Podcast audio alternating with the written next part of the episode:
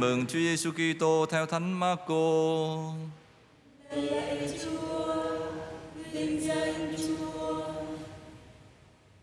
Khi ấy, các môn đệ quên mang bánh và chỉ còn một chiếc bánh trong thuyền. Và Chúa Giêsu dặn bảo các ông rằng: Các con hãy coi chừng và giữ mình khỏi men biệt phái và men Herode. Các môn đệ nghĩ ngợi và nói với nhau rằng: Tại mình không có bánh. Chúa Giêsu biết ý liền bảo rằng: Sao các con lại nghĩ tại các con không có bánh? Các con chưa hiểu, chưa biết ư? Sao các con tối dạ như thế? Có mắt mà không xem, có tai mà không nghe. Khi thầy bẻ năm chiếc bánh cho năm ngàn người ăn, các con đã thu được bao nhiêu thúng đầy miếng bánh dư? Các con có nhớ không? Các ông thưa 12 thúng và khi thầy bẻ bảy chiếc bánh cho bốn ngàn người ăn, Các con đã thu được bao nhiêu thúng đầy miếng bánh dư? Họ thưa, bảy thúng. Bây giờ, người bảo các ông, Vậy mà các con vẫn chưa hiểu sao. Đó là lời Chúa. Lời Chúa.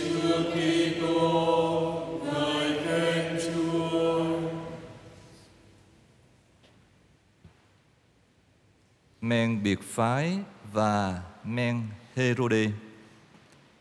Kính thưa quý bà và anh chị em, đoạn kinh thánh chúng ta vừa nghe liên hệ tới hai thành phần thường xuất hiện trong tin mừng, đó là nhóm biệt phái và nhóm thân cận với vua Herode.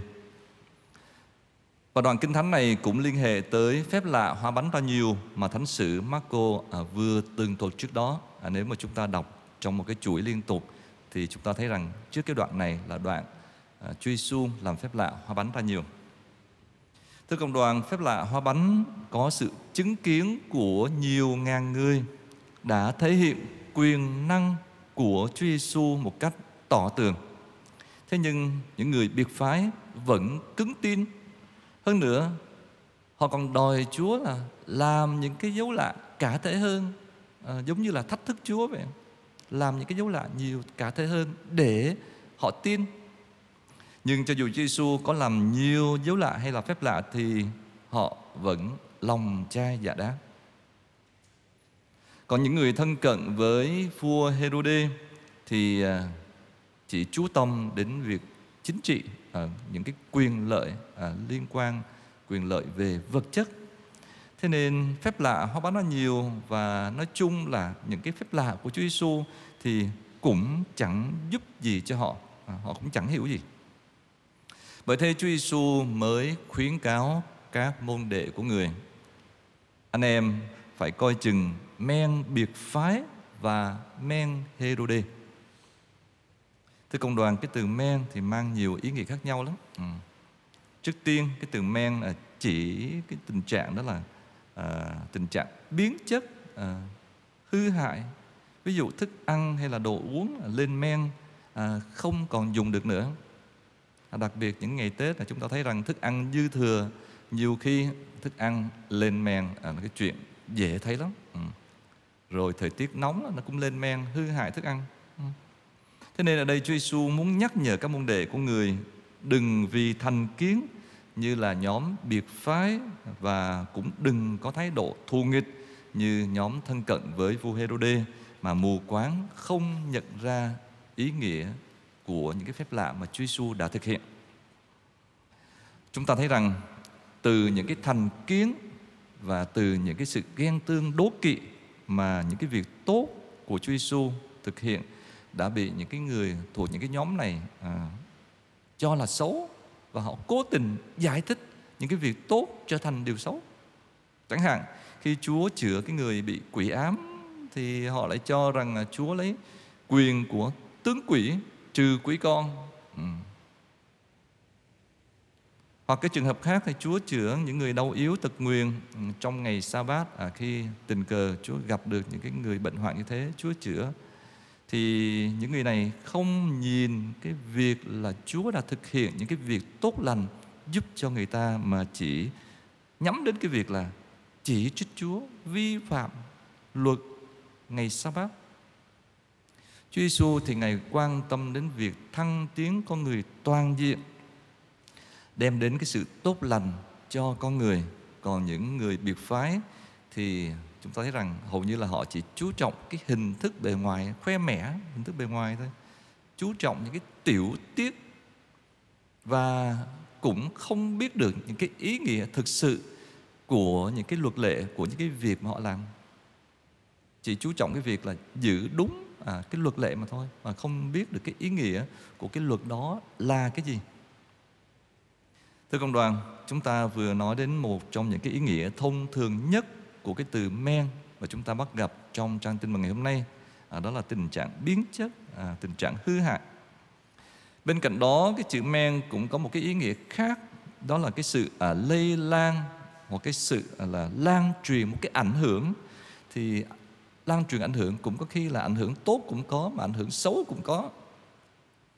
Giống như là cả khối bột được dậy men từ một cái nắm men nhỏ hoặc là à, cũng là trong những ngày Tết chúng ta thấy rằng à, các bà nội trợ à, muối dưa thì cũng phải là có cái men đó đúng không? Nó lên men vi sinh để giúp cho cái dưa từ cái cây một bình thường nó trở thành một cái thức ăn có thể ăn được. Thế thì thưa cộng đoàn một cái hành vi tốt cũng có thể được nhìn nhận, được công nhận rồi phổ biến ra. À, chúng ta thấy rằng hình ảnh của Đức Thánh Cha Francisco xuất hiện trên các phương tiện truyền thông luôn luôn với cái nét mặt tươi cười một cái sự rạng rỡ không phải là ngày đóng kịch nhưng một cái sự rạng rỡ vui tươi từ bên trong nó toát ra bên ngoài. Qua cái ánh mắt của ngài qua cái nụ cười qua những toàn bộ cái khuôn mặt của ngài. Thế thì cái hình ảnh đó chắc chắn nó cũng đem đến cho người ta những cái uh, tâm tình vui tươi hân hoan phấn khởi khi chúng ta ờ, đối diện với một khó khăn thử thách nào đó à, chúng ta bắt gặp những cái hình ảnh rất lạc quan vui tươi của Đức Thánh Cha Francisco. Tuy nhiên thưa cộng đoàn cái chữ men à, cũng hàm chứa như chúng ta nói đấy một cái có khi là ý nghĩa tiêu cực nữa ảnh hưởng tiêu cực nữa do ảnh hưởng của nguyên tội mà con người thiếu đi cái sức đề kháng đối với những cái ảnh hưởng xấu người ta rất dễ bắt chước thói hư tật xấu của người khác. À, một cái đứa bé à, sống trong một cái môi trường rất tốt à, thì chưa chắc hoặc là cũng khó lắm để mà bắt chước gương sáng của người khác. Nhưng mà ngược lại chúng rất dễ à chúng ta nói rất dễ chứ không phải là luôn luôn đâu rất dễ bắt chước thói hư tật xấu trong một cái môi trường mù tối. À, để tập một cái thói quen xấu khó lắm mà nhiễm một cái tật xấu rất là nhanh. Thế nên Chúa Giêsu cảnh báo các môn đệ của người, hãy coi chừng cái ảnh hưởng tiêu cực của nhóm biệt phái và nhóm Herode. Và nhân đó Chúa đã khơi lên khơi lên cái niềm tin nơi Chúa, bởi vì người chính là Thiên Chúa thật, có quyền năng thực hiện tất cả những cái điều tốt đẹp cho con người. Quyền năng của người thì tuyệt đối không giới hạn trong bất cứ một cái lĩnh vực nào. Thế nên tin tưởng phó thác vào người thì chắc chắn nắm được ơn cứu độ. Thưa công đoàn, trong những ngày đầu năm âm lịch này, à, chúng ta hãy tiếp tục dâng lên Thiên Chúa tâm tình tạ ơn của mỗi người chúng ta.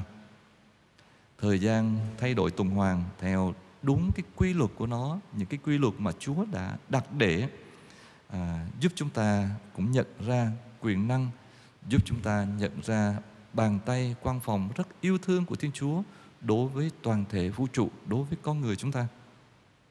Cho nên chúng ta cũng xin Chúa cho chúng ta biết nhận ra những cái dấu hiệu của thời đại để cũng biết gọi là biện phân có nghĩa là phân biệt được á đâu là những cái men tốt mà chúng ta cần bắt chước và đâu là những cái men xấu là chúng ta cần tránh xa và khi có được cái sự khôn ngoan như thế, ác hẳn sẽ giúp chúng ta nhận ra đâu chính là thánh ý của Thiên Chúa, để nhờ đó chúng ta có sức và có ước muốn để thực hiện.